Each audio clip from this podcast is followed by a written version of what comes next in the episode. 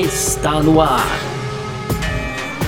F1 Mania em ponto. Informações diárias do mundo do esporte a motor. A apresentação: Carlos Garcia e Gabriel Gavinelli. É isso então, valeu demais pela sua presença, valeu você que tá com a gente por aqui, tá no ar, hein? Mais uma edição do nosso podcast F1 Mania em ponto, uh, sempre aqui com um resumo, né, de segunda a sexta do mundo do esporte a motor, conteúdo do site f1mania.net, entra lá para você ficar ligado em tudo que tá rolando. E claro, pode seguir a gente nas redes sociais aí, né, o F1 Mania tá lá, site F1 Mania tanto no Twitter quanto no Facebook e no Instagram, faça aí a sua inscrição no nosso canal do YouTube e ative as notificações no seu agregador de podcasts para você receber sempre aí, a, a, saber quando saem os produtos da casa tal. Tem edição nova aí do mundo afora, tem é, Filmania em ponto todo dia, então, né, tem o Full Guys também, tem muita coisa bacana aqui no canal do F1 Mania, tá certo? E ó, deixa eu falar para você, muito prazer, eu sou Carlos Garcia e aqui comigo, sempre ele, Gabriel Gavinelli. Fala, Gavi! Fala, Garcia, fala pessoal, tudo beleza? Então hoje aí, quinta-feira, dia 22 de outubro, semana semana de Fórmula 1 e temos novidades bombásticas, viu, Garcia? Então, aqueles dois lá da nossa lista de dispensa, lembra? O Grosjean e o Magnussen. realmente dessa vez não vai dar para eles, viu, Garcia? Vão deixar aí a Haas no final do ano tem também atualizações aí da Ferrari e Red Bull já pro GP de Portugal desse domingo. E fechando, Nico Rosberg e Hamilton vão travar de novo essa rivalidade aí histórica, né? Que teve o um ano que o Rosberg venceu ele, entrou pra história. Então na Extreme E ambos vão ter equipes, Garcia. E fechando tudo, o puxãozinho de orelha da FIA com relação ao Stroll ter testado positivo. Então, esses, essa Covid-19 aí que tá ali sondando a Racing Point mereceu um puxãozinho de orelha da FIA, viu, Garcia? Maravilha, a gente vai falar sobre tudo isso então nessa edição de hoje, quinta-feira, 22 de outubro de 2020. Podcast F1 Mania em ponto, tá no ar. Podcast F1 Mania em ponto.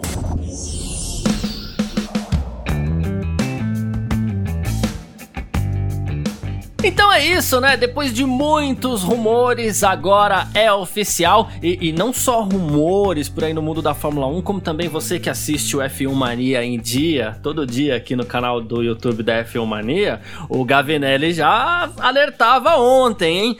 Roman Grosjean e Kevin Magnussen deixarão a Haas no final da temporada de 2020. A gente falou muito aqui, a gente falou da lista de dispensa que o Gavinelli acabou de comentar também na abertura do nosso podcast, mas é assim, agora é oficial tá? É, o Grosjean deixou uma mensagem lá no Facebook dizendo o seguinte: o último capítulo está fechado, o livro está pronto, estou com a Haas desde o primeiro dia, cinco anos, passamos por altos e baixos, fiz 110 pontos em 92 corridas, mas a viagem valeu a pena, aprendi e melhorei muito para ser um piloto melhor e um homem melhor, disse o Grosjean, né? E também aqui o Kevin Magnussen falou o seguinte: a última temporada de Fórmula 1 de 2020 será a temporada de Fórmula 1 de 2020 será meu último ano com a Haas. Me diverti muito com a equipe, é, relembro como uma grande aventura. Fazer parte de uma equipe totalmente nova foi um desafio que eu gostei imensamente, que me deu muita experiência. Isso só me tornou melhor como piloto. Ele disse isso no Twitter dele lá tal. Ou seja, tanto Grosjean quanto Magnussen estão fora da Haas e aquela, aquele efeito dominó que a gente fala que uma movimentação vai levando a outra e enfim começou de vez agora, né? Tem, ou começou, não, já começou faz um tempo, vai, mas teve uma grande movimentação agora e, e lá vamos nós abrir o leque de possibilidades outra vez, né? Ah, não tem jeito, né, Garcia? Não tem jeito. A gente vinha colocando essa história aí da Haas, da saída dos, dos pilotos, né? Então a gente nem tinha o um podcast ainda, no ano passado, essa história é, dominou a mídia e todo mundo acreditava, assim, piamente que realmente a gente não teria Roman Grosjean e Magnussen no grid. É, Parecia que era uma questão realmente de tempo para os dois deixarem a equipe, então agora veio a, a, informação oficial. Depois eu ter zoado até o, o vou usar essa palavra, né? Porque eu falei aqui, ó, o Stenner não manda nada pelo visto, né, Garcia? Ele fica só dando é, declarações aí, dizendo que vai sair, no fim ninguém sabe, ninguém sai. Agora ele falou do Mazepin também, é, são só rumores, mas dessa vez o Stenner então já tinha informações ali privilegiadas, óbvio, né? Claro que é uma brincadeira, mas então a gente vai ter uhum. sim a saída do Roman Grosjean e do Magnussen. Para muitos, inclusive para mim, enfim, Garcia, os dois sairão aí da Haas, vão abrir vaga para outros pilotos poderem mostrar o, o, seu talento ou não, né? E aí agora, como você bem colocou, a gente abre essa, essa gama, esse leque cheio de novos talentos que deve ser o caminho da Haas, né? É, um tanto quanto preocupante, a gente falou disso no episódio passado, você não ter alguém experiente ali para comandar o desenvolvimento da equipe, mas de fato, é, os dois, o Grosjean e o, e o a gente já não eram mais tão bem quistos assim, digamos, pela comunidade da Fórmula 1, além dos chefes também da Haas ali já ter ficado realmente uma situação meia estranha no mínimo. Então a gente tem agora vamos começar as especulações aí para quem serão, né, os próximos dois pilotos aí que assumirão uma vaga na Haas então em 2021, Garcia. É. vamos lá, né? Primeiro lugar, assim, o o, o Gunter Steiner, ele ele falou que os dois pilotos, o Grosjean e Magnussen, foram avisados há praticamente aí umas três semanas. Eles já estão sabendo que eles iam ficar fora, até para que eles pudessem eventualmente buscar algum tipo de colocação, né? E, e aí é aquela história. Primeiro, a gente tem Nikita Mazepin, tem muito dinheiro. O pai do Mazepin, inclusive, chegou a cogitar comprar equipes na Fórmula 1, assim como aconteceu com o Lawrence Stroll. Uh, temos o Sérgio Pérez. O Pérez ele tem patrocínio do México e tudo mais. E aí a gente tem o que? Um piloto Ferrari que pode assumir essa vaga também. A Ferrari, é, assim, ela tem essa, esse acordo de parceria com a Haas, que é praticamente uma equipe satélite da Ferrari, e aí ela pode querer colocar um dos pilotos dela na Haas. E aí a gente tem Mick Schumacher, tem o, o Ailot e tem o Robert Schwartzman. Robert Schwartzman corre um pouquinho por fora, mas o Mick Schumacher e o Callum Ailot, eles chegam com força aí, sendo que o Mick Schumacher também tem uma possibilidade grande de ir para Alfa Romeo, né? E aí a gente também, assim, é outro que corre por fora, e é até estranho ele correr tão por fora assim, porque ele tá um bom tempo lá na equipe, mas a gente não pode é, deixar de, de, assim, de citar que ele é o piloto reserva lá da equipe, né? Que é o Pietro Fittipaldi também, tá lá com a equipe há um tempão. Então a gente acaba considerando ele mesmo sem saber sobre, digamos assim, favoritismos pro, pro lado dele. O Pietro, inclusive, foi citado no seu vídeo ontem, onde você falava do, do da saída de, de Grosjean, onde você antecipava, vou dizer assim, a saída do Grosjean e do Magnussen. E ele, ele corre por fora, mas pode ter alguma chance também, por que não, né? É, por que não, né, Garcia? Foi justamente isso que eu, que eu coloquei lá no vídeo, né? Que ele também, ele, a gente até falou disso também em episódios passados aqui, que é, na verdade, agora é a chance do, do, do Fittipaldi, né, Garcia? Ele é o piloto reserva, então, assim, é, na Fórmula 1 antiga, vamos colocar colocar assim, ele era o, o, o favorito, né? O, ev, era, seria evidente que o Fittipaldi assumiria uma dessas vagas, mas isso já não é mais regra na Fórmula 1, né? O reserva, às vezes, muitas vezes fica lá e, e não evolui, né? Então a gente tem medo que isso aconteça com o Fittipaldi, ele que tá fora, entre aspas, do automobilismo, foi um, um ano assim, sem muitas, é, sem participações, na verdade, do Fittipaldi, né? Ele correu acho que uma corrida na Super Fórmula lá no começo do ano, depois não teve mais isso. corridas, e isso vai cada vai vai vai tirando as chances dele, né, Garcia? A gente tem, então você falou aí é, do Pérez que dispensa comentários, né? É um piloto que já é conhecido na Fórmula 1. Esse ano ele mostrou também que ele pode ser muito rápido, que ele pode andar lá na frente se ele tiver um carro. E aí, por outro lado, a gente tem o, o Mazepin, que tem, como, você colocou, o pai dele só queria comprar a equipe, Garcia, né? É. Ah, vou colocar meu filho aqui, se não tiver jeito eu compro a equipe e coloco ele. Então, assim, imagina quanto dinheiro a gente não tá falando, né? E, e, e vamos considerar que a gente tá no momento de pandemia, então as equipes estão extremamente, sempre precisam, né? Mas agora, mais do que nunca, precisam dessa verba, né? Então, é, pela grana, ó, eu vejo uma Zepinha assim, né, pintando muito aí né, né, nessa parada, né, Garcia? E aí a gente tem então um piloto Ferrari, que o Gene Haas falou ainda nessa semana que quem decide o piloto Ferrari é a Ferrari, Garcia. Então, assim, você vê que a Haas ela tá, é, tá esperando ali, na verdade, a decisão de quem será o piloto Ferrari. A gente pode vai pegar um desses três nomes aí que você citou, então Mick, Wailo ou Schwartzman. É, cara, eu não sei, para mim o Mick tem mais uma perna na Alfa Romeo do que na Haas, então a gente teria aí o Wailo, Schwartzman e aí o Fittipaldi, né, que vai correndo por fora também. E como eu disse lá no vídeo, repito aqui, é a hora do Fittipaldi, né? Eu acredito que se não, se ele não entrar pro ano que vem, aí as coisas dele, ele deve mesmo procurar já é, um outro lugar, continuar sua carreira, claro, sem dúvida, né? Mas eu já, eu se fosse ele, já abandonaria aí também a Fórmula 1, viu, Garcia? É, então, porque também não adianta você ficar batendo em ferro frio, como se fala, né? Pois é. Sabendo que, que nada vai mudar nesse caso. Bom, pelo que a gente entende dessa vaga, a gente tem o quê? Ah. Eu, eu posso estar errado. A gente tem uma vaga praticamente clara que vai ser da Ferrari, né? De um piloto Ferrari, dentre as duas vagas da Haas. Só que também me parece muito claro que essa vaga é de Schwartzman ou de Ailot. Concordo contigo. Mick Schumacher, é, porque o Mick Schumacher é, vai para Alfa Romeo. Esmiuçando um pouquinho mais uh, isso daí, a Ferrari parece dar uma preferência ainda para o Ailot né? Até porque ela marcou o teste dele e do Schumacher primeiro, deixou do Schwartzman mais para frente. É, o teste acabou não acontecendo, né? Porque por conta de condições climáticas lá em Nürburgring.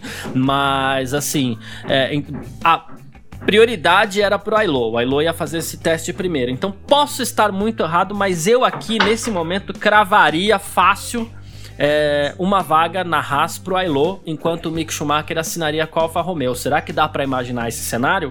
Ah, eu cravo isso com você. E digo mais, Garcia. Eu cravo o Ailô também e eu acho que vem o Mazepin, tá? Acho que as coisas ficaram aí. Por exemplo, o Pérez Claro que já estamos entrando no, no, no, ambiente do achismo, né? Tem gente que não gosta, então peço até desculpa, mas são as nossas análises, né, Garcia? Então aqui, ó, sim, eu já sim. descartaria o Pérez tá? Porque, meu, faz muito tempo que o Pérez está negociando aí, e aí em vez de há três semanas atrás, então os pilotos ficaram sabendo, então a Haas já estava sabendo há um mês atrás, né? É, o, o Pérez, agora aí, 10 dias, sei lá quantos dias, sei lá, é, é, boa, né, Garcia? Mas assim, há, menos de 15 dias atrás, há uns 10 dias atrás, mais ou menos, o Pérez, a gente soube que o Pérez estava negociando com a Williams, né? Então, para a vaga do Russell, até geramos aqui um comentário sobre a Mercedes, recebeu, a Red Bull receber motores Mercedes. Se você quer saber mais sobre isso, também tem um vídeo lá no F1 Mania em Dia que eu falei sobre isso. Mas então, juntando tudo, acho que o Pérez tentou bater lá na porta da Haas recebeu um não, porque a bala do Mazepin é muito maior que a dele, né? Então, dinheiro por dinheiro, eles ficaram com o Mazepin, abriram mão da experiência do Pérez, e aí então para mim, ficou muito claro aqui, viu, Garcia? A gente, durante esse papo aqui, que a gente vai ter Mazepin e Ailo aí na Haas no ano que vem. Pena pro Fittipaldi. Pena pro Fittipaldi, muita pena, é, realmente. Eu, eu também acho que ele merecia essa chance, mas eu, eu, eu tô contigo nessa, porque assim, e, e, quando a gente fala isso é porque a gente tem que tentar esmiuçar tudo que tá acontecendo para tentar acertar e, e, definir esse cronograma. Então, uma vaga pro Ailô, e essa vaga do Mazepin é o seguinte: o Pérez, que é um piloto que já tá na Fórmula 1, é um piloto que né, tem toda essa bagagem, tá guiando um bom carro, inclusive esse ano. É tem lá seu histórico, tem seus predicados e tudo mais. O, o Pérez, se for se você for imaginar, poxa, tá chegando aqui, bateu na nossa porta o Pérez e com patrocínio, teoricamente se assina na hora. Pois é. Né? Então só uma coisa justificaria uh, o Pérez não assinar o, o, esse contrato, né? Que é o que? Chegar alguém com mais bala, com mais dinheiro. E só tem um uh, nesse momento que possa oferecer mais dinheiro que o Sérgio Pérez, que é o, exatamente um Nikita Mazepin. A gente teria o acesso aí de três pilotos da, da Fórmula 2 para a Fórmula 1, que seria então Mick Schumacher na Alfa Romeo, Calum Ailot é, e o Nikita Mazepin na Haas. Então acho que assim dá para dizer que a gente tem um consenso aqui e que a, a dupla eleita pro, pelo F1 Mania em ponto para a Haas no ano que vem é Calum Ailot e o Nikita Mazepin Mazepin, é isso? Eu acho, eu acho que é isso, Garcia. Nikita Mazepin, depois da nossa conversa de agora, foi essa conclusão que eu chego aí. Nikita Mazepin e Ailo, a gente é, tem o Schwartzman correndo por fora e o Fittipaldi, mas cara, é, se fosse para pegar o Fittipaldi, seria mais para dar uma chance realmente pro brasileiro, alguma coisa assim, olha, vamos cumprir com a nossa palavra, sabe, Garcia? Eu vejo assim, porque o patrocínio do Fittipaldi é o mesmo do Pérez, né? Então, é, o dinheiro talvez seria o mesmo, e aí você optar pelo Fittipaldi e não pelo Pérez, que a gente sabe quão é importante, né? A gente fala que a experiência é muito importante em qualquer área, né? Na Fórmula muito. 1 não é diferente. Então, você deixar, não, vamos deixar o Pérez para pegar o Fittipaldi, que teoricamente seria o mesmo dinheiro, vamos colocar assim, para mim não faz sentido também, né? Então vejo sim se formando essa dupla aí, Ailô, Mazepin. E até, ó, dá pra gente usar aqui uma fala do, do Grosjean na coletiva, nas coletivas de, de imprensa lá já do, de Portugal, Garcia, que ele diz então que a Haas precisa de dinheiro, né? Então sim. ele justifica essa saída dele. Até já vou deixar aqui, ó, uma pulguinha aí. Ele diz que a ida para indicar também é uma opção, hein, Garcia? Ó, já vai ser assunto de próximos nossos aí. Será que o Grosjean vai para indicar? É, então, Sei lá, hein? É. Fiquei, fiquei curioso com relação a isso também agora, viu, Garcia? Não só isso, como o Magnussen também falou que vai em busca de um novo desafio fora da Fórmula 1, né? Ele até falou que, ó, não ganhei nenhuma corrida em sete anos. Isso também não aconteceria em 2021 se eu continuasse na Fórmula 1. É por isso que agora eu tô procurando um novo desafio em outras categorias. Ele também falou pro jornal dinamarquês BT, que inclusive a gente já citou o, o BT essa semana aqui, mas essa foi uma entrevista do, do próprio Kevin Magnussen para eles aí. Então acho que é isso, né? É, é, essa movimentação, então, é, parece um pouco mais clara nesse momento, principalmente com essa ideia de Haas precisando de dinheiro e do próprio Gunter Steiner aí falando: ah, os pilotos pagantes podem chegar, pilotos juniores podem chegar. Ele até falou: a Ferrari tem sorte de ter três bons pilotos juniores aí, né? É, então, é, ele falou que a Ferrari se colocou nessa posição investindo Sim. nos caras certos, né? Então, tem tudo isso aí. Me parece muito claro que Assim, claro, tem uma única variável aí que eu acho que o, o Schwartzman corre por fora e deve fazer mais um ano de Fórmula 2, é, até para eventualmente conquistar um título. É, Tô tem contigo. uma única variável nisso, é, tem uma única variável nisso que seria o próprio Mick Schumacher se não assina com a, com a Alfa Romeo, aí ele assinaria com a Haas, acredito, tudo por influência da Ferrari, mas acho que esse caminho me parece muito claro que é Schumacher na Alfa Romeo e, e Ailot na, na, na Haas. E aí a gente teria só uma vaga então pra gente discutir ainda teoricamente, né, Garcia, que seria essa outra vaga aí da Alfa Romeo, né? Então seria Mick e quem, né? Será que o Raikkonen ia ficar? É, o Giovinazzi vai sair? Então agora é claro que a gente que isso não é oficial, a gente tá aqui especulando a vaga e as possibilidades, Sim. mas assim, é, para mim ficou muito muito boa essa dupla, assim, combinou, né? É, com, com, todo, com, todo, com todo o histórico aí recente da Fórmula 1, da Haas também. E aí a gente vai ficar, então, é, esperando aí essa outra vaga na Alfa Romeo, considerando, obviamente, que o Mick Schumacher vai ocupar um assento lá no próximo ano. Exatamente. E aí depois a gente fala sobre a vaga que a gente tem ainda na Alfa Tauri, a gente fala sobre o futuro de Sérgio Pérez numa próxima edição edição aqui também do nosso F1 Mania em Ponto, que a gente falou aqui sobre a dispensa de Romain Grosjean e Kevin Magnussen da Haas. E a gente parte agora para falar aqui, para falar de coisa grande. A gente vai falar agora de Ferrari, Red Bull e Mercedes, olha só. F1 Mania em Ponto.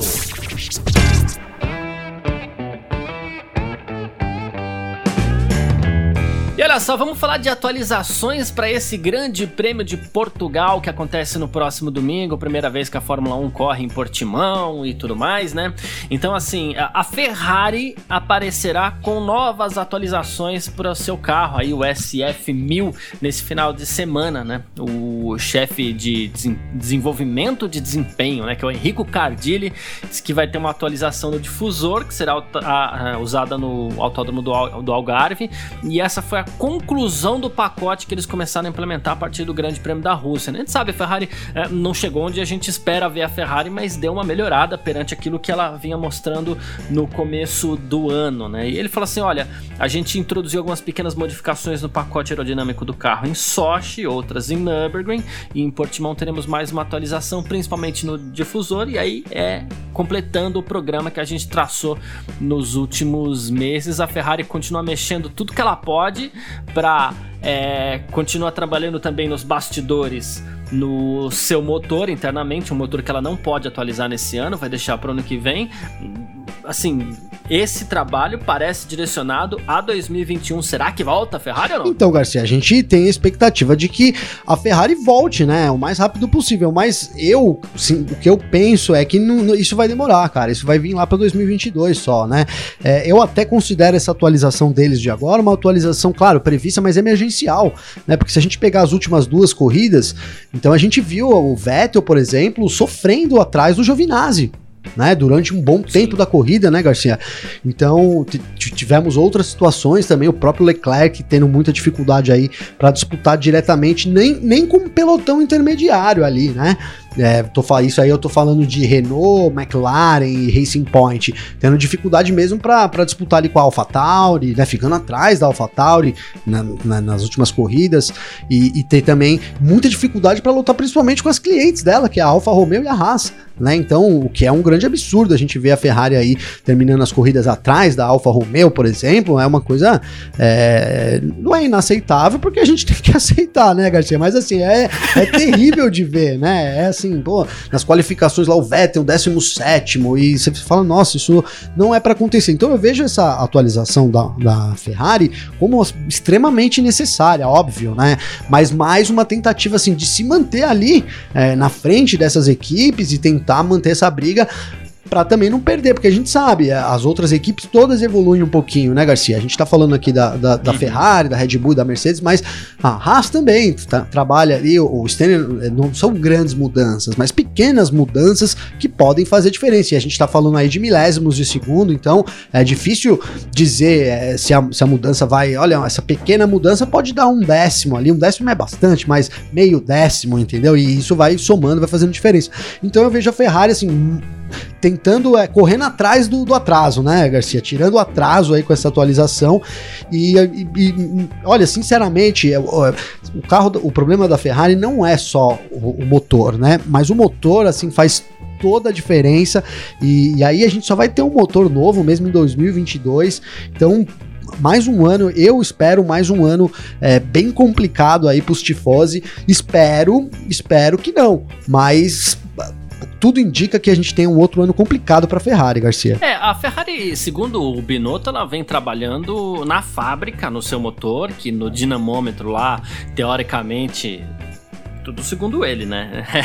Não sou eu que tô falando. É, segundo ele, vem é, desenvolvendo bem. Vai depender ali. É, ela foi limit... ela teve o seu desempenho limitado para esse ano de 2020 por conta da, da não chegou a ter uma punição oficial, mas por conta do acordo que teve, por conta dos motores é, fora do regulamento no ano passado, enfim, principalmente no segundo semestre e tudo mais. Aí o que acontece? Vai depender daquela autorização para ela poder usar esse motor que ela vem desenvolvendo de novo é, em, em, fábrica. Caso ela consiga, a gente pode pensar em alguma coisa para ano que vem, senão só 2022 mesmo. E a Ferrari parece estar com olhos para 2022, tanto que eles já chegaram a, a fazer teste de colisão da nova asa dianteira para 2022, que já é o novo carro da Fórmula 1. Então, assim, testes aerodinâmicos ainda não podem ser realizados, o desenvolvimento aerodinâmico do novo carro não pode ser realizado, mas alguns testes já podem, inclusive de colisão. E Racing Point e Ferrari já teriam feito esse teste. A gente aguarda para ver aonde vai chegar a Ferrari a gente espera uma melhora para 2021 aí, mas principalmente para 2022. E quem também vem trabalhando bastante, inclusive no carro deste ano é a própria Red Bull, que é mais uma das concorrentes aí pelo topo, né? A Red Bull que se aproveita um pouco aí da da paralisação no desenvolvimento do carro desse ano da Mercedes, que vai deixar o desenvolvimento agora, já se concentra para o carro do ano que vem, pouca coisa, mas ela já está utilizando os tokens dela ali. E mas a Mercedes vem mexendo bastante, aerodinâmica, é, para criar mais downforce, ela vem mexendo na suspensão traseira, na suspensão traseira, na asa dianteira, nas asas superiores, né? Ela está tentando melhorar o fluxo de ar ali, né, para conseguir mais eficiência nesse fluxo sobre os pneus dianteiros a Red Bull continua trabalhando forte aí para ver se consegue arrancar mais um pouquinho aí, chegar mais perto da Mercedes. Né? Pois é, Garcia, é, a história se repete, né? A história se repete. Ano passado a gente teve exatamente a mesma coisa, você deve lembrar também. Então, é, em meados Sim. ali de um pouco mais cedo, que a gente já tá. A, a, temporada tá completamente anormal, né? Então, um pouco mais cedo a gente já começou a noticiar: olha, a, Ferra a Mercedes congelou o carro de 2019, já tá se concentrando no carro de 2020, agora é a hora da Red Bull chegar, né? E a gente sabe que eu, eu sou um tanto quanto cético quanto a isso, viu, Garcia? Porque eu acho que a partir do momento que a Mercedes chega lá e fala, ó, oh, gente, podemos estacionar aqui o desenvolvimento desse carro, ela sabe que, assim, ela tá sobrando tanto, né, Garcia? Que isso não vai fazer diferença lá na frente, né? E aí a gente volta para pensar em 2021 se, eles já estão trabalhando no carro de 2021, então eles já estão saindo na frente para já está. Então assim, olha como olha como a Mercedes está na frente, Garcia. Ela já está na frente é. e está saindo na frente pro ano que vem. Né?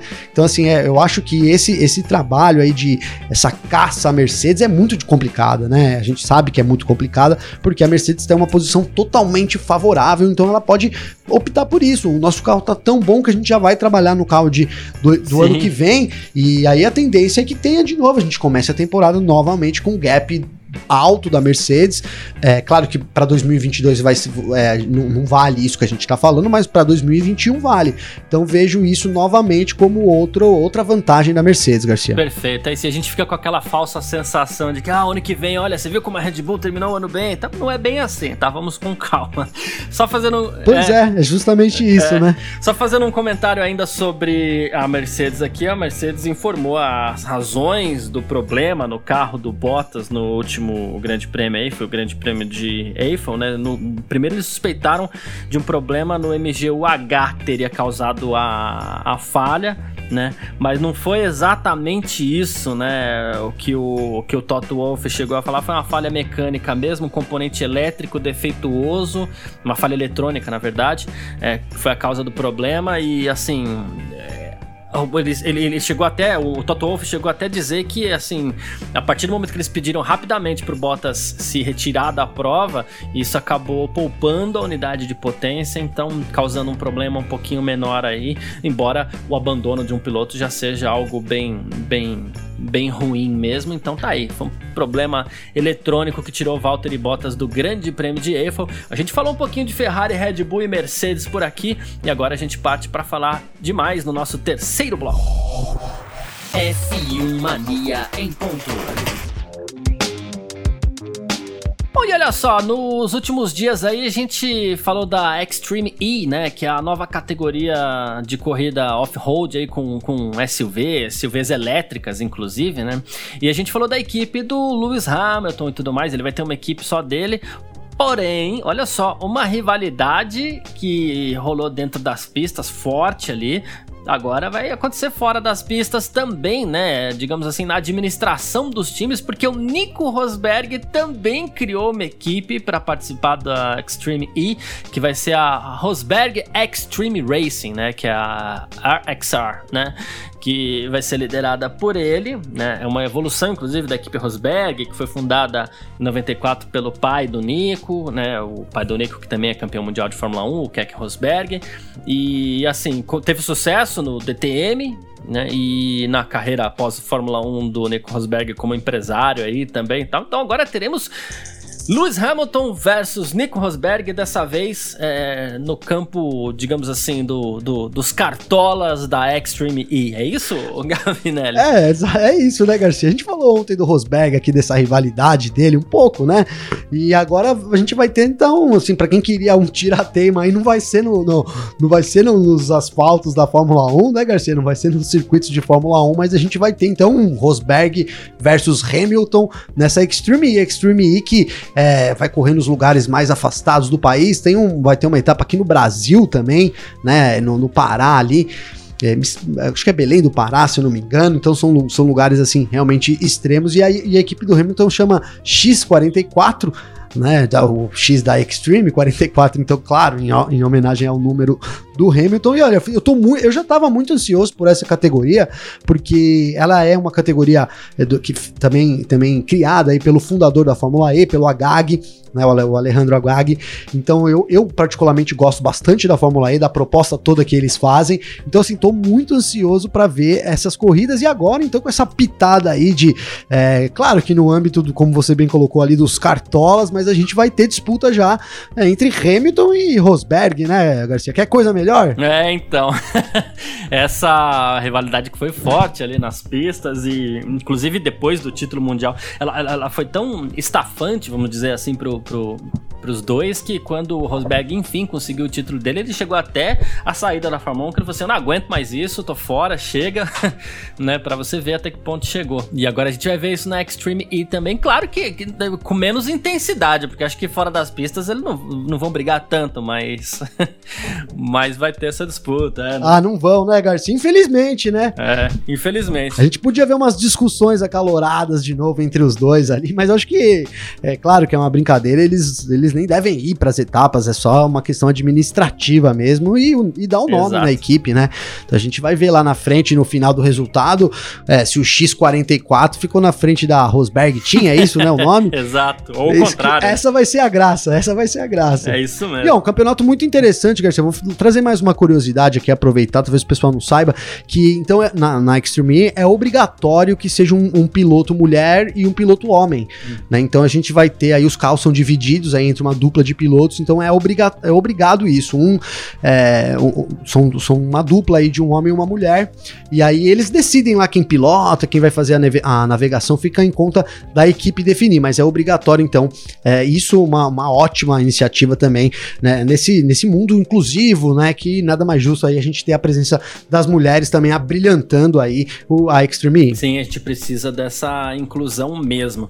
E assim, mais uma aqui só pra gente seguir nesse nosso terceiro bloco. Teve uma advertência oficial da FIA que foi dada à Racing Point por violar o código de conduta do Covid-19, viu? O Lance Stroll testou positivo para coronavírus depois do final de semana do Grande Prêmio de Eiffel e a equipe não informou isso imediatamente à FIA. Então a Racing Point recebeu um puxãozinho de orelha aí. O Safnauer chegou a dar uma reclamada, tal, disse que não era obrigatório, tal, mas isso faz parte dos protocolos. A gente falou ontem aqui que o Lance Stroll contraiu a Covid-19, já tá livre dela também, vai correr nesse final de semana em Portugal, mas a Racing Point deveria ter avisado a FIA e não fez. Ah, ficou estranha essa conversa, né, Garcia? A gente trouxe aqui logo na, acho que foi na segunda-feira, agora dessa semana, que assim, ninguém ficou sabendo de nada, depois que passou que a gente soube, isso realmente não é protocolo Fórmula 1, né? A gente costuma, as coisas são nesse âmbito, assim, eu tô falando da, agora a gente tá falando da Covid, mas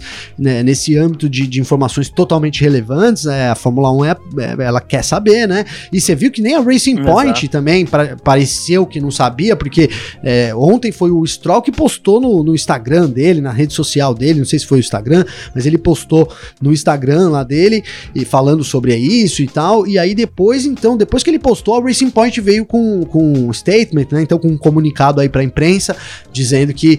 É, explicando então o caso, uma coisa que deveria ter feito né, na semana passada, eu acredito, né? Exato. Às vezes, então, parece uma coisa é. pouca, mas não, tá descumprindo o protocolo da FIA e é necessário sim que as equipes mantenham é, esse rigor quanto ao protocolo, principalmente da, da, da, da, da Covid-19, para a gente poder ter a permanência aí, que a Fórmula 1 continue tendo corridas, que a gente tenha um calendário normal no ano que vem. A gente sabe que essas coisas são dependentes, né, Garcia? Então, muito justo essa, essa, esse puxão de orelha aí da FIA na Racing Point. Perfeito. Gavinelli, quem quiser participar aqui do nosso F1 Mania em Ponto com algum comentário, pergunta, elogio, crítica, como é que faz, hein? Garcia, é só acessar o meu Instagram, então, arroba Gabriel, Gavinelli, com dois L's. Pode me seguir lá, ou então manda um direct mesmo, a gente vai batendo um papo. Como eu sempre digo aqui, é muito legal legal receber aí os comentários das pessoas. Hoje, agora, acabei de responder aqui um comentário aí, na verdade, um elogio da Aparecida. Ela sempre manda umas mensagens aí elogiando o nosso trabalho, Garcia. Então, Ai, deixa um abração aí pra ela. Um, um, eu ia dizer bom final de semana, mas não, né? Amanhã a gente tem mais e já uhum. tem treino de Fórmula 1, então, no circuito de Algarve, primeira vez que a Fórmula 1 corre lá, né, Garcia? Exatamente. E a gente, quem quiser também, pode mandar mensagem para mim no meu Instagram, arroba Carlos Garcia FM ou no Twitter, arroba Carlos Garcia. A gente troca uma ideia. Muito em breve a gente vai fazer outro é, F1 Mania em ponto aqui, só com as participações de quem mandar mensagem, pergunta pra gente e tal. Vai ser bem legal mais uma vez. Então é isso. Valeu demais todo mundo que ficou com a gente por aqui até agora. Grande abraço e valeu você também, Gavinelli. Valeu você, Garcia. Um abraço para todo o pessoal aí. A gente se fala de novo então amanhã. Valeu. É isso, já com as primeiras atividades de pista pro Grande Prêmio de Portugal, a gente se fala. Valeu e tchau. Informações diárias do mundo do esporte a motor. Podcast F1 Mania em ponto.